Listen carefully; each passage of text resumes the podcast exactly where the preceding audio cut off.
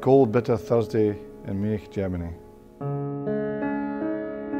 Eight great football stalwarts conceded victory. Eight men will never play again. We met destruction there. The flowers of English football, the flowers of Manchester. Matt Busby's boys were flying, returning from Belgrade. This great united family, all masters of their trade. Pilots of the aircraft and skipper Captain Fane. Three times they tried to take off and twice turned back again. The third time down the runway, disaster followed close. شش فوریه 1958 یک روز تلخ نه تنها برای منچستر نه تنها برای بریتانیا بلکه برای کل دنیا روزی که یکی از بهترین تیمای تاریخ فوتبال نابود شد. پادکست آن روی سکه پادکستی از وبسایت طرفداری که رخدادهای ورزشی رو از دیدگاهی نو مورد بررسی قرار میده. در این قسمت که در بهمن 97 ضبط میشه قراره به بریتانیا و سال 1958 سفر کنه. زمانی که فاجعه مونیخ رخ داد و نسل مستعدی از ستارگان انگلیسی در نتیجه سقوط هواپیما از دنیا رفتن. متن این قسمت نوشته امیررضا عباسی است و مهدی جوانی اون رو ادیت و برای تولید آماده کرده. حسین خسروی پستر این اپیزود رو طراحی و من سامان خدایی اون رو برای شما روایت می‌کنم. رویکرد ما در این قسمت بررسی وضعیت منچستر یونایتد قبل و بعد از فاجعه تلخ مونیخ خواهد بود.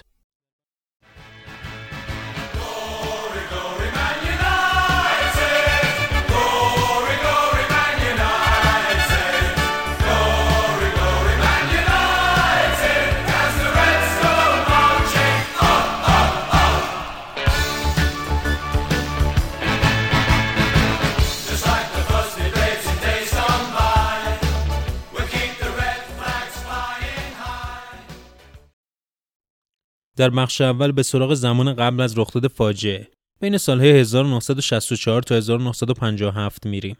لیگ برتر انگلستان خیلی زود آغاز شد. تنها یک سال از جنگ گذشته بود. یونایتد تا سه سال در خونه نبود و بازی خودشو در مین رود برگزار می‌کرد. چرا که جنگ اولترافورد رو ویران کرده بود. اونایی که از جنگ جون سالم به در برده بودن یادشون میومد. یونایتد در آخرین فصلی که به صورت کامل برگزار شد یعنی فصل 1938-39 چهاردهم شده بود. چه فاجعه ای! فوتبال منچستر در اون سال خرد شد. سیتی در دسته دوم دست و پا می‌زد و یونایتد هم. پایینتر از سلاطین لیگ در اون زمان یعنی لیورپول، اورتون و آرسنال متحول شده قرار داشت. اما حالا همه چیز عوض شده بود. بریتانیایی ها جنگ و برده بودن و همه با امید به زندگی ادامه می‌دادن. فوتبال هم از سر گرفته شد. تیما دوباره شکل گرفتن، لیگ آغاز شد. مربی منچستر یونایتد مت بازبی بود. انتخابی عجیب و مسخره برای هوادار یونایتد. سرخای دو آتیشه باید کاپیتان سابق سیتیزن ها و بازیکن سابق لیورپول رو روی نیمکت خودشون تحمل می‌کردن. اما تیم بازبی برای طرف قرمز پوش شهر منچستر راضی کننده بود. دوم شدن در لیگ و واگذاری جام قهرمانی فقط با یه امتیاز و در هم کوبیدن لیورپول و آرسنال. برای تیم که در آخرین حضورش چهاردهم شده بود خب فوقالعاده بود. فصل بعدش هم چندان فرقی نداشت.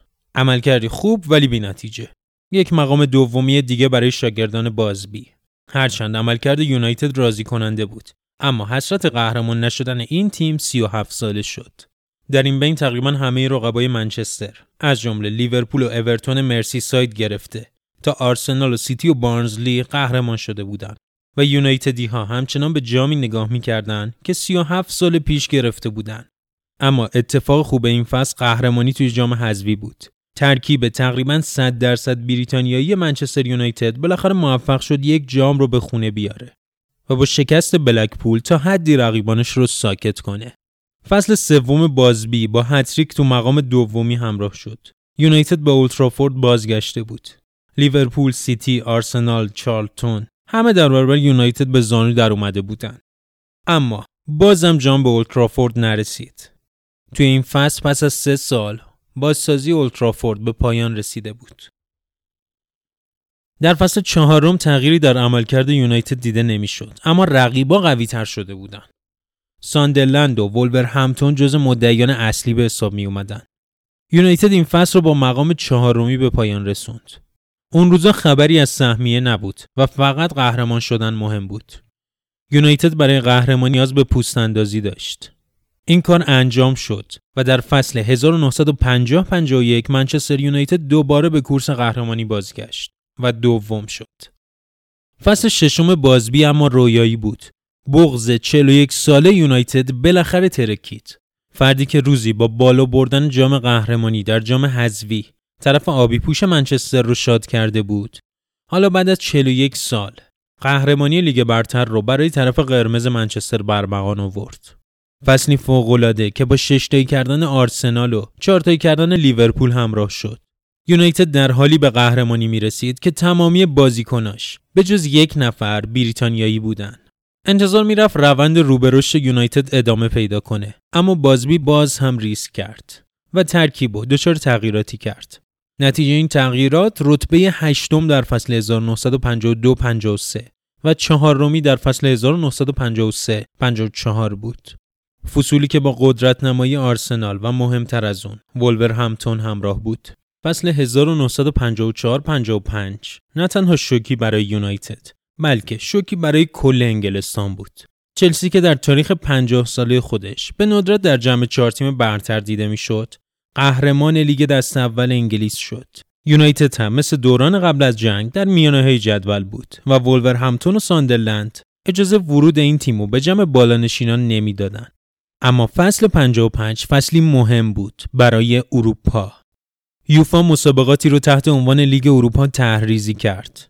هرچند فدراسیون فوتبال انگلستان با حضور چلسی در این رقابت ها مخالفت کرد چرا که به نظر اونا سطح این مسابقات بسیار پایین بود و حضور یک تیم انگلیسی در این رقابت ها کسر شن به حساب می اومد. اما همین رقابت ها انگیزه شد برای بازبی. حالا همه چی فراهم بود.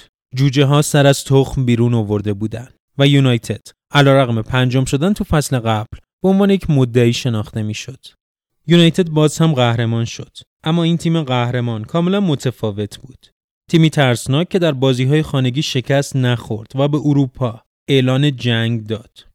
دانکن ادواردز، دنیس ویولت و تامی تیلور کافی بودند تا هر تیمی رو به زانو در بیارن. فصل بعد اولین تجربه اروپایی منچستر یونایتد و به طور کلی یک تیم انگلیسی بود. فصل بعد اولین تجربه اروپایی منچستر یونایتد و به طور کلی یک تیم انگلیسی. جنگ آغاز شده بود. حالا یونایتد افتخار انگلستان بود. بازبی با فدراسیون جنگی تا جواز حضور در رقابت اروپایی رو به دست آورد. و این در حالی بود که قرمزهای مرسی ساید در دسته دوم لیگ انگلستان دست و پا می. یونایتد فوقالعاده شروع کرد. اونا اندرلشت رو در مجموع با دوازده گل شکست دادن. بعدش به سراغ دورتموند رفتن. دورتموند به لطف ویولت حذف شد و حریف بعدی اتلتیکو بیلباو بود. بیلباو هم حرفی برای گفتن نداشت و تسلیم یونایتد شد. اما رال مادرید توهم بهترین اروپا بودن و از سر یونایتدی ها بیرون کرد. در نیمه نهایی این دردانه های بازبی بودند که تسلیم مادریدی ها شدن و شکست خوردن. یونایتد اون روزها عادت به شکست نداشت. اما باختن به رئال باعث تغییراتی هرچند اندک در ترکیب بازبی شد. در لیگ اما یونایتد پادشاه بود. قهرمانی با اختلاف 8 امتیاز در اون زمان تقریبا بی سابقه بود. اونا با این قهرمانی راه خودشون رو برای حضور دوباره در لیگ اروپا و انتقامگیری از رئال مادرید باز کردند. دردانه های بازبی با یک نمایش چشمگیر برای فصل 1957-58 آماده می شدن. فصلی که بردن سگانه به اونها چشمک می‌زد و بریتانیا می‌تونست به خودش بباله. خب وقتشه که بریم سر اصل مطلب. فصل 1957-58 سال حادثه There was slush on the runway and the aircraft never rose. Roger Byrne and Tommy Taylor, who were capped for England's side. And Ireland's Billy Whelan and England's Jeff Bantide. Mark Jones and Eddie Coleman and David Pegg also. They all lost their lives as the plane ploughed through the snow. And Big Duncan, he went too with an injury to his brain. And And Ireland's brave Jack Blanchflower will never play again. The great Matt Busby lay there. The father of this team. Three long months passed by before he saw his team again. The trainer, coach, and secretary, and a member of the crew. کمی سخت بود پسرای بازبی رو مدعی بردن سگانه ندونیم. مگه تیمی می‌تونست جلودار دانکن ادواردز، بابی چارلتون، بیل فولکس، تامی تیلور و دیوید پگ و سایر بازیکن یونایتد باشه و یا دروازه هریگرگ بزرگ رو باز کنه.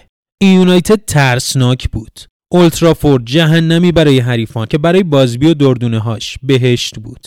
اون بهشت خودش رو به مقصد مادرید ترک نکرد تا دوازده سال کاشتش رو سرانجام برداشت کنه. فصل آغاز شد. در هم کوبیدن استون ویلا نوید فصلی فوق‌العاده رو می‌داد. اولین جام فصل جدید به خونه اومده بود. کسب جام خیریه. کوچکترین هدف بزرگ مردانه یونایتد. تمرینات زیر نظر جیمی مورفی سخت و طاقت فرسا بود. غرور شهر منچستر نباید خدشدار می‌شد. یونایتد اتحادی بود برای منچستر بزرگ. اما طبق معمول سنگ اندازی فدراسیون شروع شد. گام اول مخالفت با حضور منچستر یونایتد در رقابت‌های اروپایی. بازبی که به قول خودش مرد استوک و چمن و زیبایی بود به راحتی تسلیم نمی‌شد. به گفته فدراسیون این آخرین شانس یونایتد در رقابت‌های اروپایی بود و همچنین هیچ تغییری در زمان بازی‌های این تیم در لیگ ایجاد نمی‌شد. این موضوع کارو سخت می‌کرد. همه بازی های یونایتد در لیگ تنها سه روز بعد از بازیاشون در لیگ اروپا برگزار می‌شد. به همین دلیل مت بازبی تصمیم گرفت پروازهای یونایتد رو اختصاصی کنه تا این تیم از بازی های لیگ عقب نمونه. اما کار رفته رفته سختتر شد. یونایتد در سه جبهه می جنگید و توان بازی کردن در فاصله دو روز رو نداشت. اونا باید برای حضور در مرحله یک چهارم نهایی راهی بلگراد می شدن.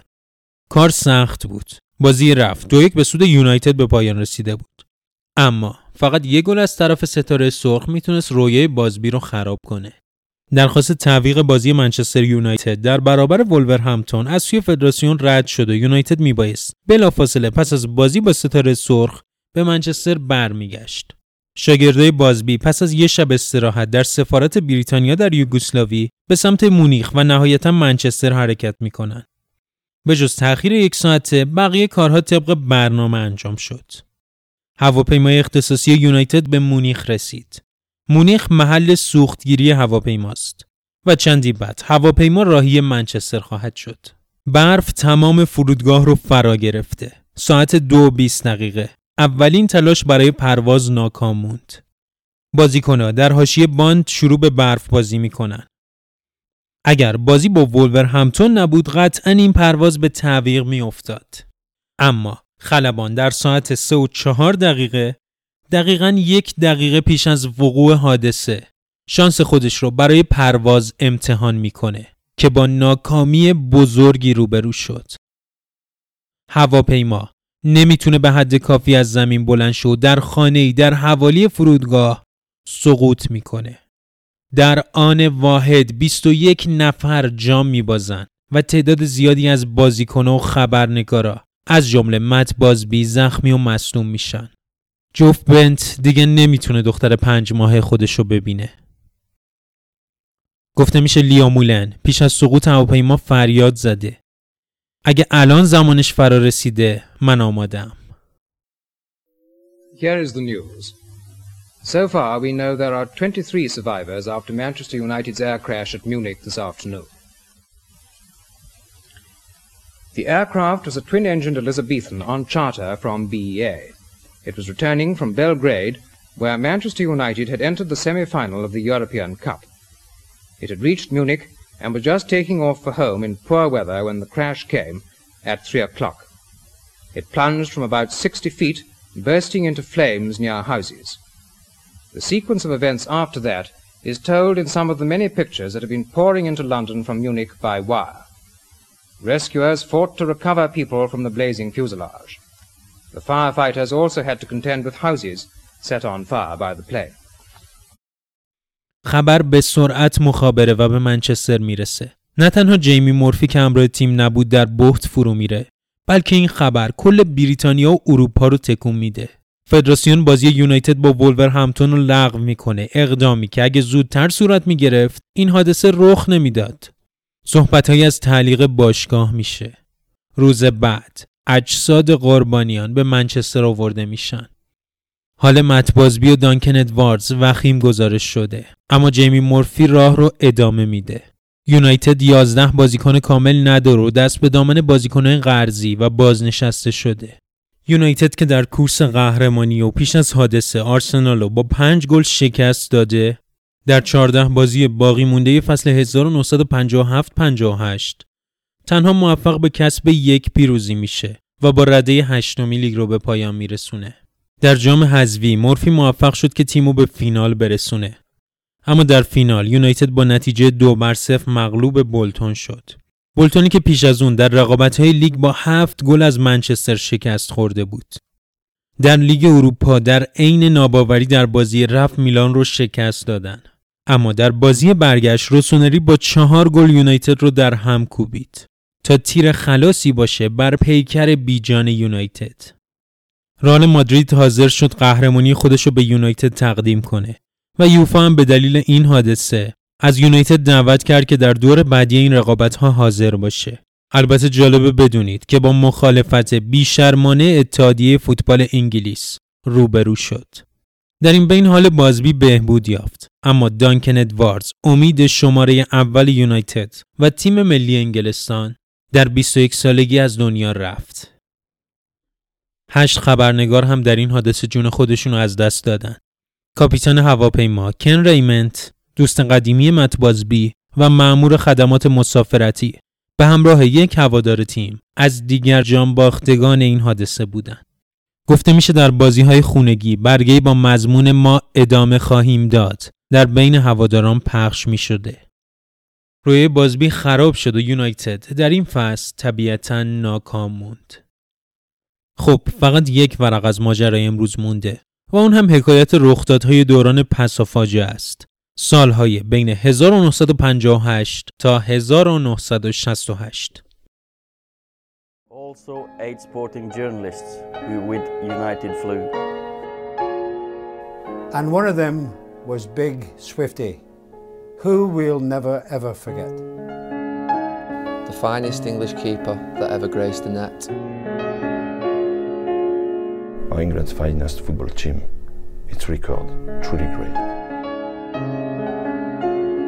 Its proud successes mocked by a cruel turn of fate. Eight men will never play again We met destruction there. The flowers of English football. The flowers of English football. The flowers of English football. The flowers of English football, the flowers of Manchester.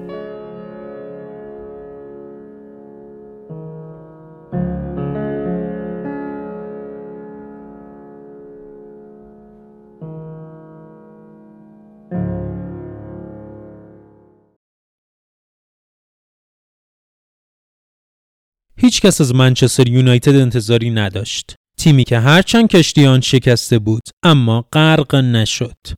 فصل 1958-59 زیاد خوب شروع نشد. طبیعی هم بود. تیم از هم پاشیده بود و تنها مت بازبی می‌تونست اونو جمع کنه. هشت باخت در 20 بازی ابتدایی. شروعی که یونایتد حداقل در سالهای اخیر به خود ندیده بود. اما پس از اون رفته رفته ققنوس یونایتد از زیر خاکسترها سر بلند می کرد. زوج ویولت چارلتون امان حریفان رو بریده بودن. یونایتد می‌خواست برگرده تا حدودی موفقم بود. اونا دوم شدن و امیدوار به فصل بعد. شروعی فوقالعاده از دردانه های بازبی که حالا نیمی از اونا از بین رفته بودن. در این سال یونایتد در بازی حذفی هم ناکام بود و در دور اول حذف شد. در فصل 1959-60 اما بازبی باز هم به دنبال ریسک و تغییرات بود. کنار گذاشتن قدیمی ها و افزودن بازیکنان جدید به تیم نتیجه جز افت پی در پی نداشت. منچستر یونایتد در این فصل سه بار از لندنی ها یعنی آرسنال، فولام و تاتنهام پنج گل دریافت کرد و در یکی از بدترین بازی خود با هفت گل در برابر نیوکاسل شکست خورد و لیگ رو با رده هفتمی به پایان رسوند. فصلها به سرعت میگذشتن و یونایتد از جمع مدعیان دورتر می‌شد. حالا برد منچستر حتی در برابر تیمهایی مانند لستر سیتی تضمین شده نبود و قرمز پوشان منچستر باز هم در رده هفتم جای گرفتن. دوری دانکن ادواردز، ادی کولمن و سایرین تأثیر خودشو گذاشته بود. هرچند از لحاظ فنی سال 60 سال پرباری برای یونایتد نبود اما از این پس می‌تونیم اونا رو شیاطین سرخ بنامیم. این لقب اونا در سال 1960 دریافت کردند. همین سال بود که یونایتد صاحب آرم اختصاصی شد. لوگویی که کشتی یعنی صنعت اول شهر منچستر رو هدف خود قرار داده بود. بازبی که نمی‌خواست ققنوس یونایتد دوباره خاکستر شه دیوید هرد رو از آرسنال به خدمت گرفت اما وضع نه تنها باب میل شیاطین سرخ پیش نرفت بلکه رکوردهایی در اون فصل زده شد که تا کنون نیز پا برجاست از جمله باخت در سه بازی پیاپی در اولدترافورد و خوردن پنج گل از آرسنال و اورتون به هر حال اون فصل با جایگاه پانزدهمی برای یونایتد به پایان رسید تا این تیم بدترین جایگاه خودش رو در 20 سال اخیر تجربه کنه. هرچند در فصل 1962-63 یونایتدی ها باز هم نزول کردند و به رده 19 هم رفتن. اما این فصل فصلی بود پر از امید. قهرمانی در جام حذفی و ظهور پدیده‌ای به نام دنیس لاف. در شروع فصل لیورپول پس از مدتها به لیگ دست اول بازگشته بود و دربی شمال غربی انگلستان دوباره از سر گرفته شد. فصل 1963-64 فصلی کاملا متفاوت برای منچستر یونایتد. یونایتدی که سال قبل برای بقا در لیگ می جنگید حالا به دنبال قهرمانی بود و اگه در برابر لیورپول دبل نمی‌شد قطعا قهرمان بود.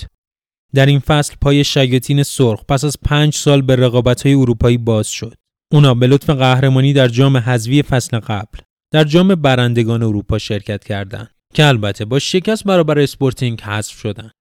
در این فصل هرچند منچستر یونایتد در کسب جام ناکام بود اما عملکرد خوب در پنج جام موجود و آمار گلزنی بالای دنیس لاو 46 گل در یک فصل نوید یونایتدی رو به رشد رو می‌داد. یونایتد آماده قدرت نمایی بود ولی ابتدای فصل 1964-65 یونایتدی ها رو ناامید کرد. تنها یک برد از شش بازی. اما رفته رفته منچستر یونایتد جون گرفت و با هنرنمایی های مثلث بست، چارلتون و لاو تیم ها رو یک به یک از پیش رو برمی داشت. در میانه های فصل بود که دنیس لاو به عنوان بهترین بازیکن اروپا شناخته شد.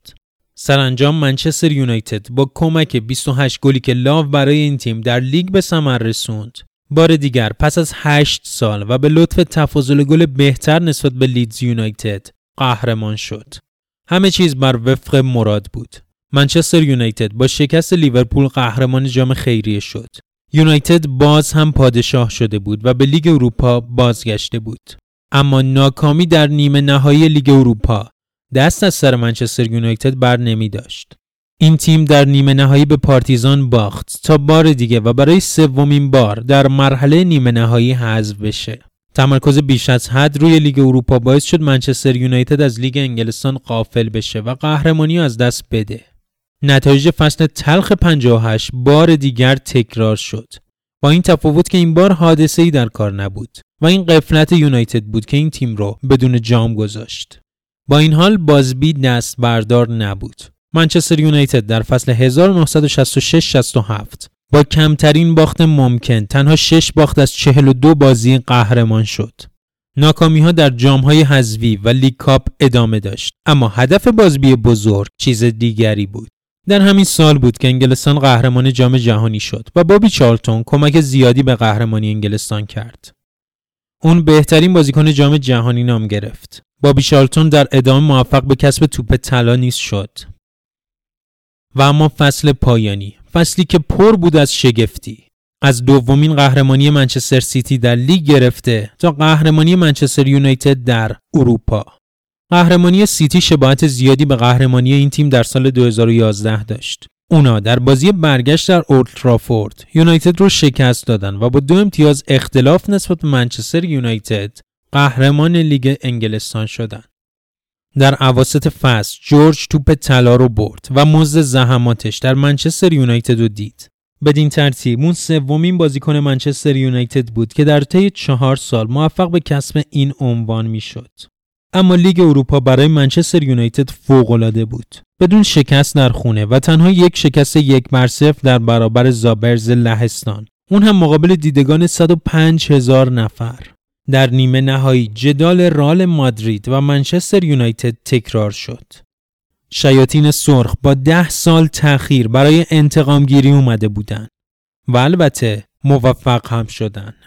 اونا با پیروزی در اولترافورد و تصاوی در سانتیاگو برنابو به فینال رسیدن. در فینال یاران اوزبیو شکست ناپذیر به نظر می رسیدن. اما ومبلی برای شیاطین سرخ خوشیوم بود و اونا با شکست چهار بر یک بنفیکا در فینال این رقابت ها کار نیمه تمام دردانه های بازبی رو تمام کردند.